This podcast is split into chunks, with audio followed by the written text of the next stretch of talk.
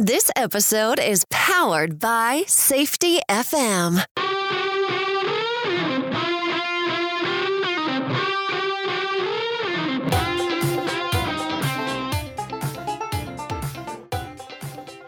The Crucial Talks Podcast with your host, Mike Saddam.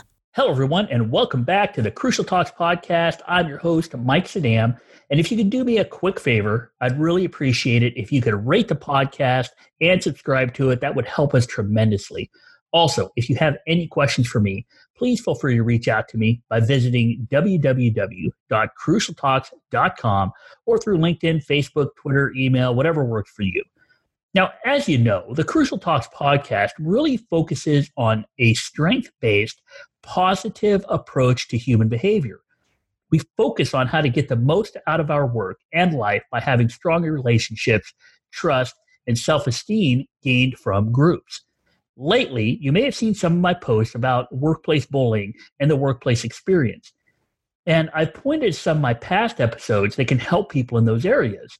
Now, because of those posts, I was able to make contact with a few people that think like I do, that want to have this positive workplace experience, that want to help people realize that goal of having a positive work experience. They want people to have a better experience at work. They want people to believe that there is no place for bullying or abuse in the workplace. And they are focused on helping others that have to deal with those toxic environments. And today's guest is Deb Falzoi. Did I say that right, Deb? It's a Falzoi. Falzoi, yeah, okay. Pretty close. So today's guest is Deb Falzoi, and she created Dignity Together. Now, this is an organization that is focused on helping workers cope with workplace abuse and provides a resource for employees or employers to provide healthy workplaces. So today, I'm really, really happy that Deb gets to join us on this discussion about a positive workplace experience. How are you doing today, Deb? Great. How are you doing? I am doing good. And as we move into this conversation about how to make the workplace better, how to prevent bullying, how to give workers resources to kind of combat this workplace bullying issue, can you tell us a little bit about you and how you got to this place where you're you're really a champion for a positive workplace experience? How did you get to this place where you're trying to help so many people? Sure. So about ten years ago, I was actually bullied at work. Um, it was a job where there were um, false accusations, some sabotage in it. Um, I was in a kind of a unique situation because a lot of people who feel bullied at work tend to feel isolated, and they might, the bully might get others to join in. But in this case, the bully was actually, you know, being abusive towards a, a bunch of people, a bunch of people who ended up doing what I would call um, like textbook reporting of the abuse. So going to higher ups, going to H R, and at every turn, the situation was just ignored. Um, I was working in the Boston area at the time and just looked online for resources and couldn't find much of anything. I didn't really even know what to call what was happening. I eventually found that it was called workplace bullying or workplace abuse. And I found a professor at Suffolk Law who had authored legislation about workplace bullying to hold employers accountable for ab- abusing employees at work. So I connected with him, and um, we, we had a small group put together to try to make this um, legislation, you know, to try to have a backing with the legislation. And we've just been running with it ever since. Um, my background's in marketing, so I've been working on the awareness building side of it. And so I get a chance to to correspond directly with people who've been abused at work, and I hear a lot of stories. Um, and so I, I sort of found that people were having trouble finding resources of what to do in their exact situation um, while they're being bullied and on the the healing end of it. I also found that a lot of people weren't finding therapists who understood the issue. And I also found through my own experience in management of not, of, of understanding what not to do, but not necessarily understanding what effective ways are to um, let employees, you know, have a, a feeling of having power at work. Um, so through Dignity Together, this organization that I started, I'm able to help people through online classes. Um, we're starting free live support groups nationwide. Um, we're trying, just trying to get people the help that they need to take them out of isolation, to help them feel validated with what they're dealing with, to help them understand that they're not the problem in this, and then to um, get them connected with therapists who understand the situation. And then on the other side, to help managers um, have some tools to learn how to manage without having to resort to abuse tactics if if you know if they're interested in that. They're some a lot of managers are interested in just power, but this would be specifically for um, managers who who want to help their employees but just don't know how. Well, and I think you said a couple of key points there that I want to touch on. And the first one is huge. And the first one is that you said that a lot of people that feel bullied at work, they feel isolated. And this notion mm-hmm. of isolation due to workplace bullying or due to workplace abuse is huge when we're talking about people, because people are, I mean, we're social animals that get esteem from social belonging. So one of these issues that I see and that I, I hear coming from you, and I hear that word isolated again, is the fact that when people are bullied at work or they are abused in some way at work, even if it's not physical, right? It's, it could be mostly mental. They feel isolated. Mm-hmm. And then you said that that Dignity Together and the tools that are available take them out of isolation. So I'd like to kind of hit on this topic of isolation, how it relates to the workplace experience. So what do you see with respect to isolation as as kind of being a negative thing? Like when, when somebody's cut from the herd or when they feel alone at work, what does that actually do to performance? Or what's that do to their, their psychological ability, their cognitive ability to do their job? Yeah, so one of the techniques that that abusers will often use It, with workplace bullying is gaslighting. So they'll convince the, the target over time that they're the actual problem. We see that a lot with domestic abuse. And um, that can often be, you know, lead to feelings of incompetence and inadequacy, not feeling good enough for the target. But then the abuser will also convince others that this is the case. So you'll have a a highly competent, highly ethical employee who whose competence and ethics often pose a threat to the bully because they might not or often don't possess that same level of competence and ethics. And so they, they convince other people that the target's not the problem as a way to sort of get people to not pay attention to their own flaws.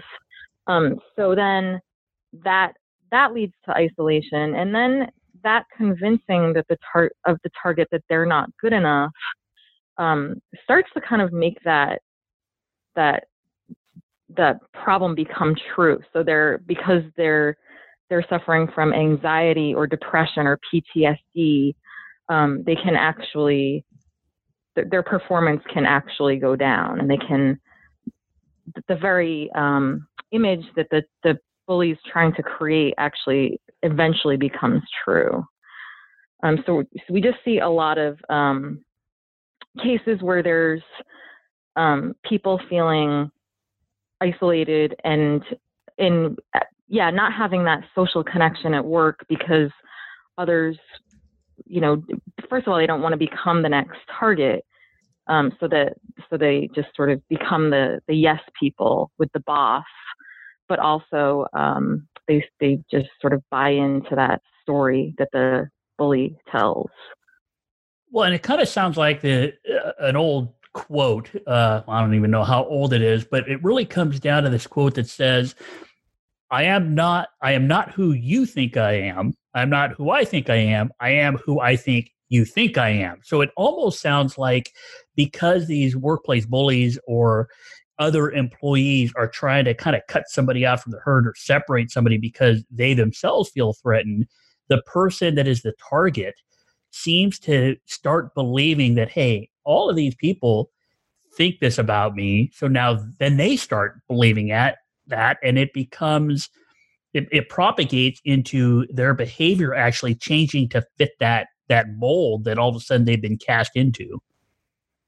Right. Yeah, they, they start to believe, well, if everybody else believes this, then it must be true. Gotcha. And so isolation right. seems to be a major issue with the workplace experience. So one of these tools you talked about is to bring people out of isolation. So how do you bring them out of isolation? And when you do that, when they come out of isolation, how does that actually change their behavior, or ex- at least change their perception at work, their how they, they perceive the work experience, and how does that impact their well-being? So a lot of people over the years, when they have discovered a, a lot of information I've actually put out from legislation that I'm working on around this, Um, they feel this huge sense of relief. They feel like, you know, they start to read descriptions of what workplace abuse looks like and how it manifests in, um, you know, stress symptoms and what some of the tactics are. And they, it, it becomes really textbook, and they just feel this sense of relief that they're not the problem. Um, and so we, I do a lot of um, work. I have a closed Facebook group where people can connect with other people, and they, it's, it, you know, I've gotten a response that is kind of a lifeline for them.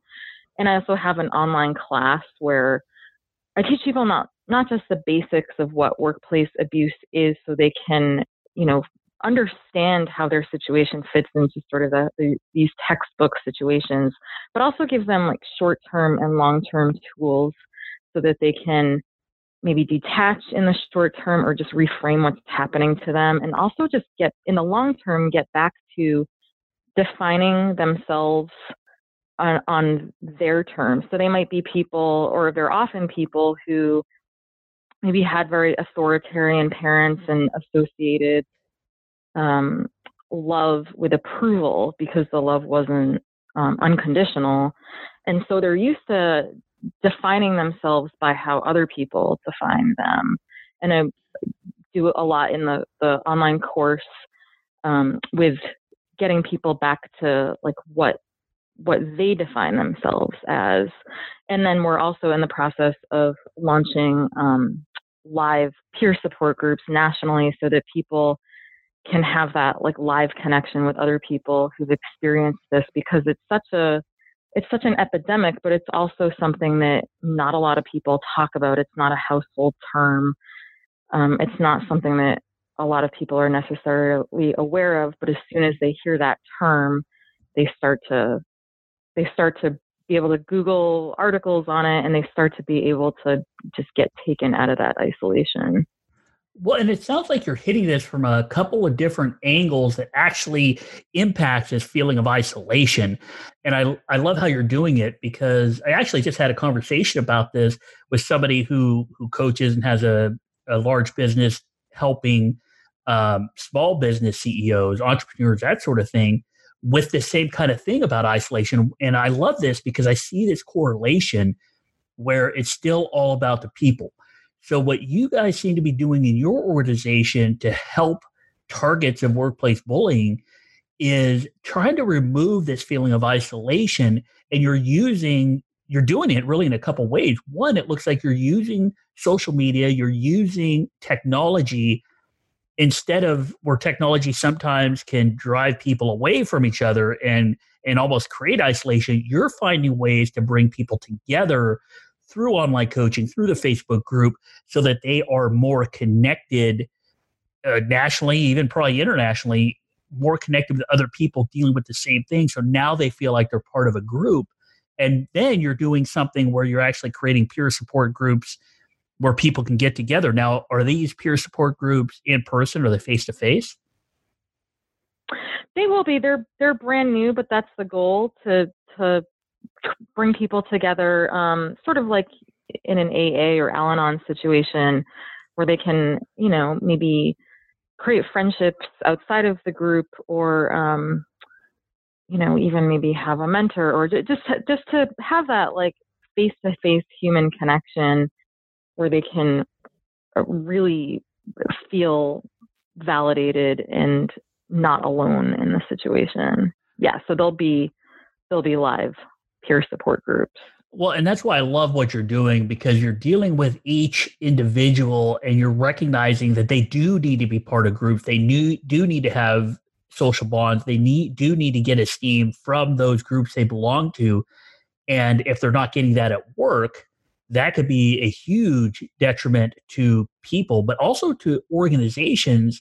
And I don't know if you've done any work in this area, but it seems to me that when people are targets of workplace abuse, of, of workplace bullying, that the organization truly does end up suffering, because it's not just the person that suffers, but because these bonds aren't tight in the workplace, the actual workplace suffers, because so much energy is going into protecting ourselves from other people in the organization that we can't focus outside the organization. We can't look for opportunities or threats that are outside, because we have so many threats inside the organization. Do you see some of that in the organizations you work with? Um, well, working with the organizations is, is the sort of newer piece of it, but over the years working on the legislation, there's There's studies that have been done. Um, the Workplace Bullying Institute in Seattle has done a ton of work in in seeing how workplace abuse harms actual organizations. And we see things like absenteeism, turnover, what, what they call presenteeism, which is actually being at work but not concentrating on your work. So all these, these and then things like um, health insurance costs going up, or, or settlement claims, or, you know, all of these costs going into um, being factored into the actual harm on the organization. And then there's things that you can't quantify, just things like the culture thing, um, opportunities that may have been missed that, um, that are a direct result of having a toxic work culture, which is actually what, um, what is ultimately responsible for the for workplace abuse happening. So if you have higher ups or a C E O that, you know, makes sure that there are policies in place and enforced, which is the key part, to make sure that workplace abuse isn't happening, then, and, you know, other factors that create self safe and healthy workplaces, um, and making that a priority, then people can thrive and be creative, um, and be productive. But when you have, have, you know, higher up siding with bullies and not having policies and ignoring people when they report incidences of bullying, um, then you have, then that it creates an entire culture where people are sort of in like self-protection mode, and they're not, um, they're not being collaborative. They're not being as productive as they would like to be. They're just, they're spending a lot of time on trying to dodge bullying situations. So there, there is a, a huge cost to organizations um, that don't care about, you know, the, the well-being of, and safety of their employees.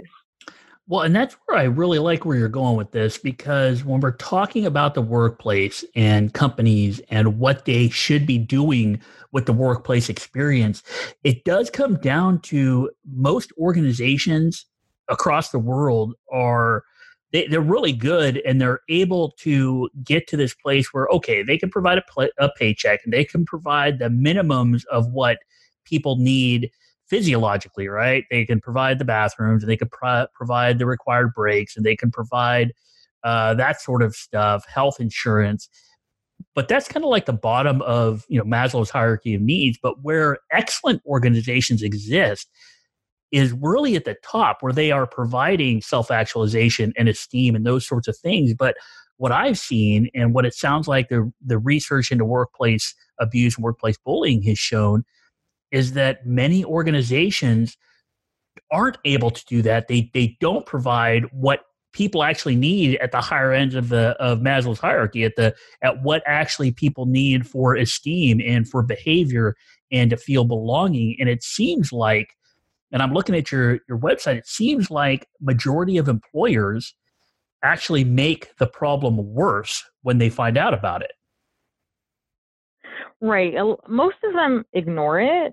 Um, so this is this is sort of where the legislation piece comes in, is that if most if most um, employers are ignoring the situation because they don't want liability for acknowledging it, then then we need our governments to actually um, have workplace abuse laws so that the liability will be on the employer for not doing something about the abuse.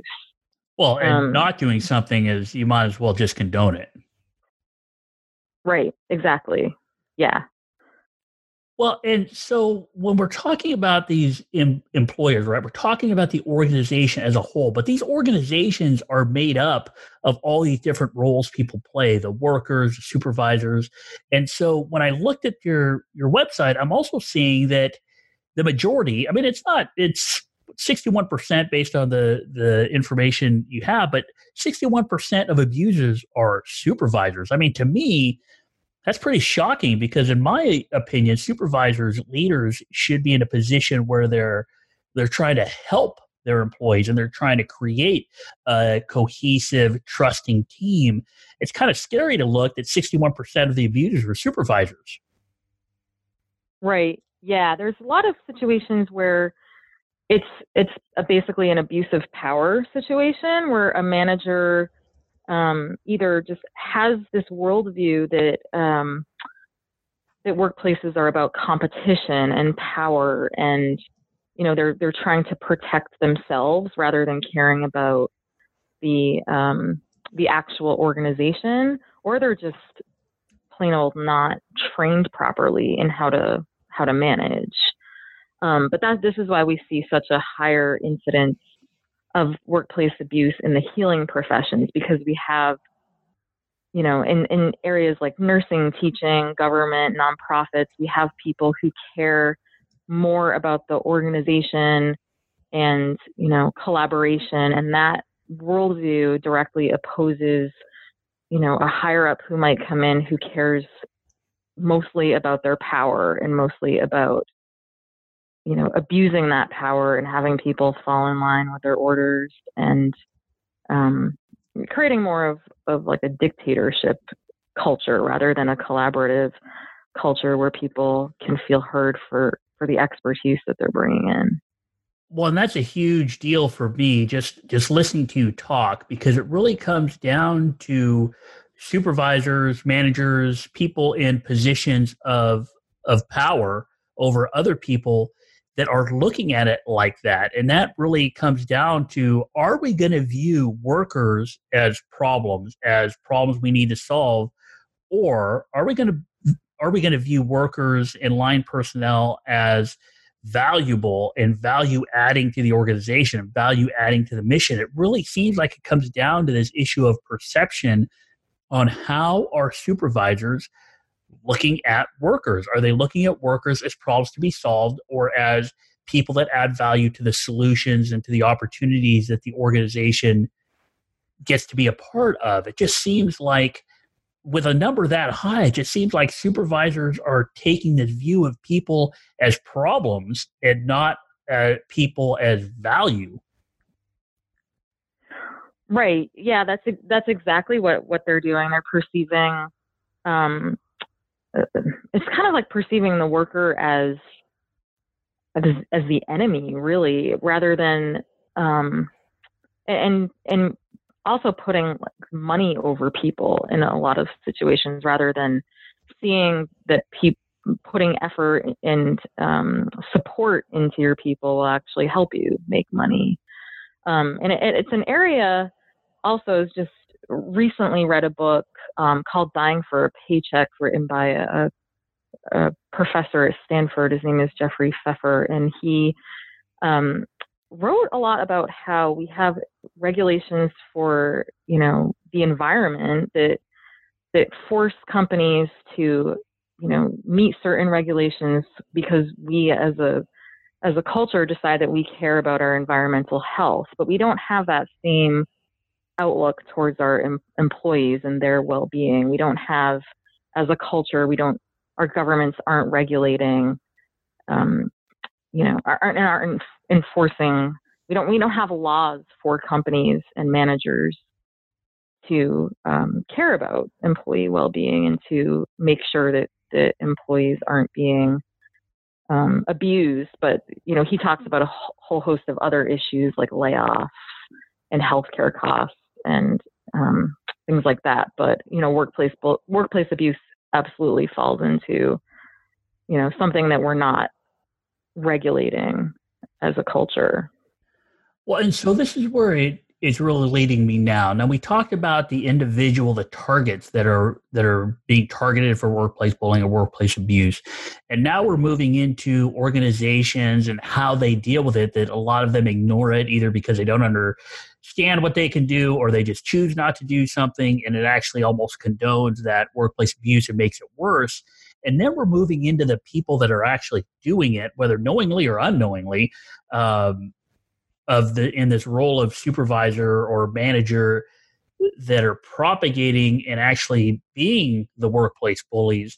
So if there are people listening that are in this role of supervisor and they're thinking, wow, do I do that? Do I micromanage my employees? Do I think that they are going to mess up? Am I coming from a place of of negativity instead of positivity on how I view my workers? What kind of tools can they use to change their view, or what kind of skill sets, or what should they focus on to get out of this place where they might be thinking right now, hey, maybe I'm a workplace bully and don't even realize it? What kind of techniques and tactics can they now use to, to move away from a uh, toxic work environment? I mean, what can they do to create a more positive work environment?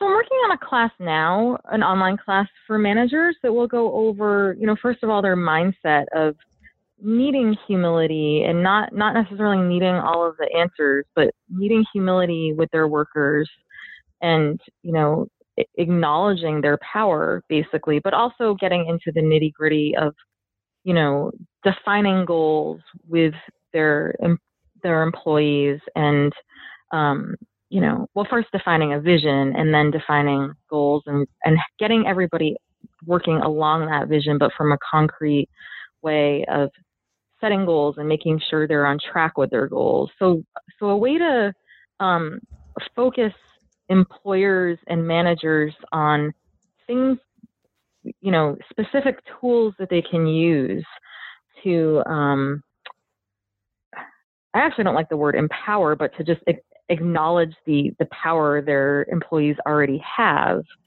um, so that so that they're doing things in a way that that tr- where they can trust their employees and acknowledge the expertise that they bring to the table, while still making sure that they're um, that they're working towards the goals that will get the company further along in, in you know whatever it is that they're they're focusing on, so that you know to their vision. So. Um, it will be a whole series of videos that managers can watch to, um, you know, anything from how often to meet with an employee who might not be on track with their goals to, um, you know, how, how to have conversations with employees where, where they're not getting caught up in gossip and they're getting focused back on how they can help their employee or their coworkers.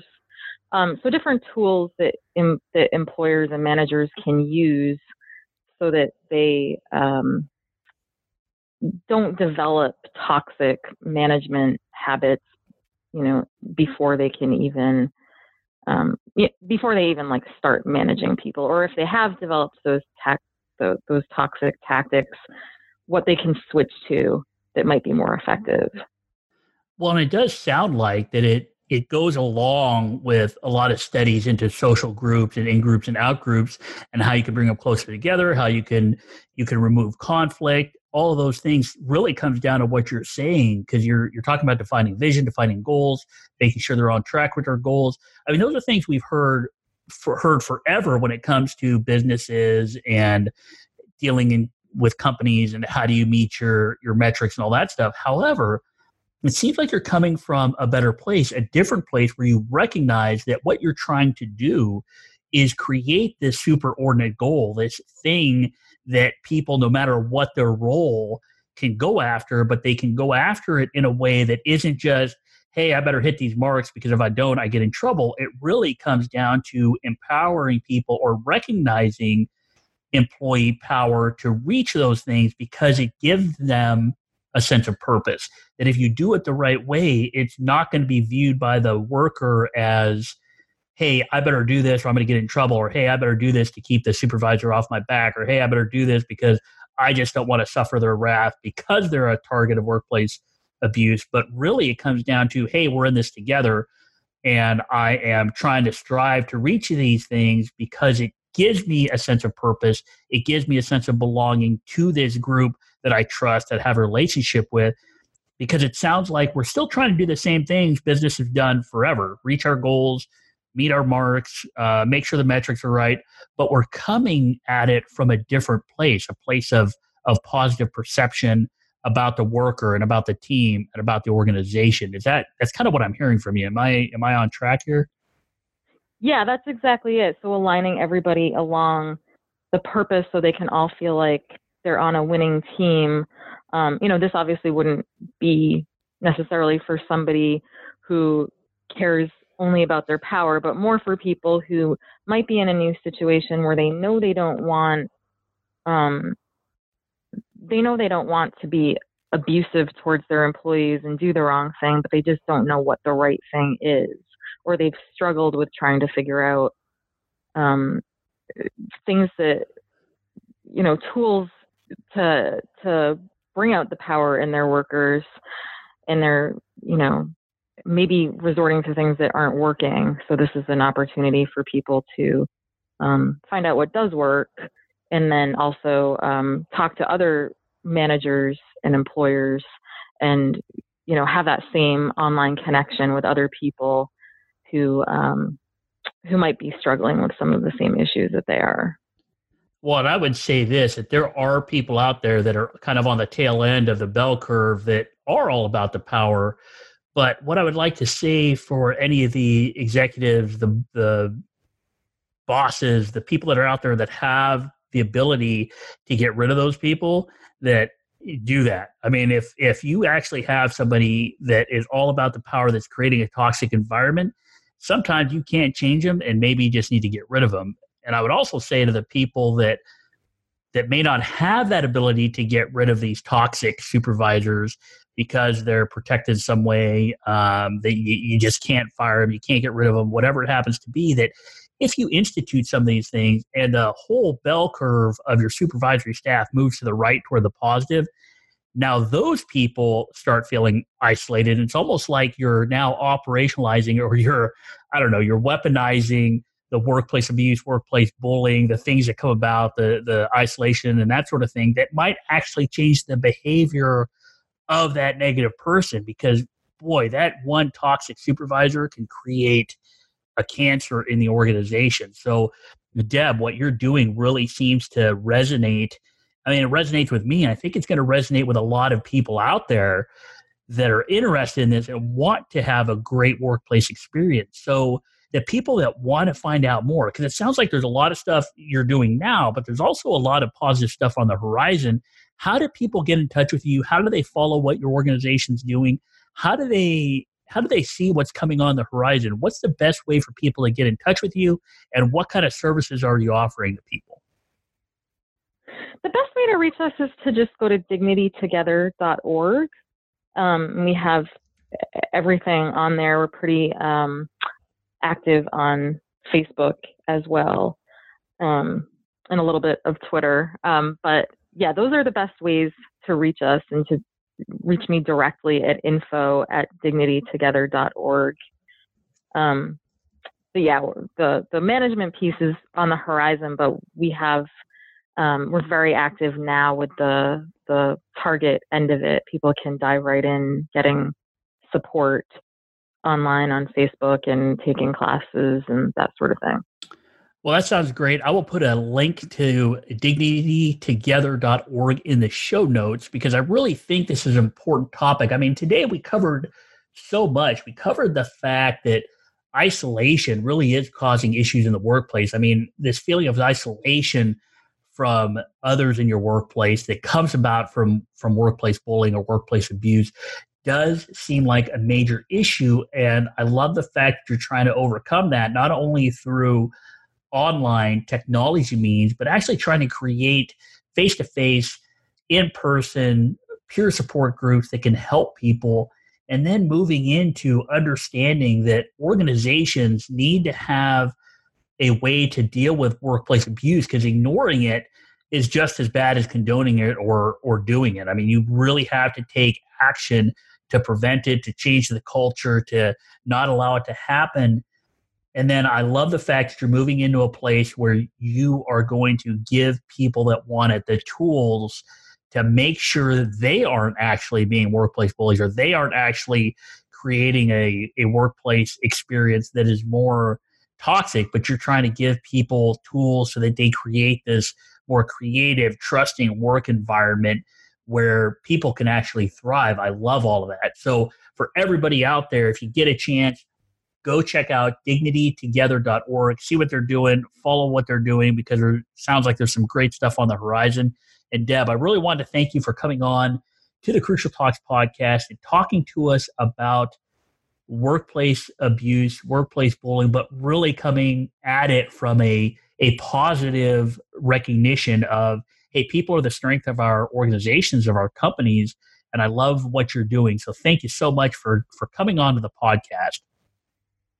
Thanks so much for having me, Mike. I appreciate it. Well, we I think I learned a lot from this. I really hope people check this out, because we do need to have better workplace experiences. The return on investment for doing that is huge. So anybody out there, if you have a chance, I'd also love for you to visit my website at w w w dot crucial talks dot com. Reach out for me if you need anything. And please leave a review for the podcast. Share it, rate it, because if you got any value from this talk we just had with Deb, I really think that other people can get value also. So please share the podcast and review it so more people can find us. Have a great week. And remember, if we want to understand behavior, we need to understand what drives people. Please review, share, and subscribe to the Crucial Talks podcast. Visit crucial talks dot com.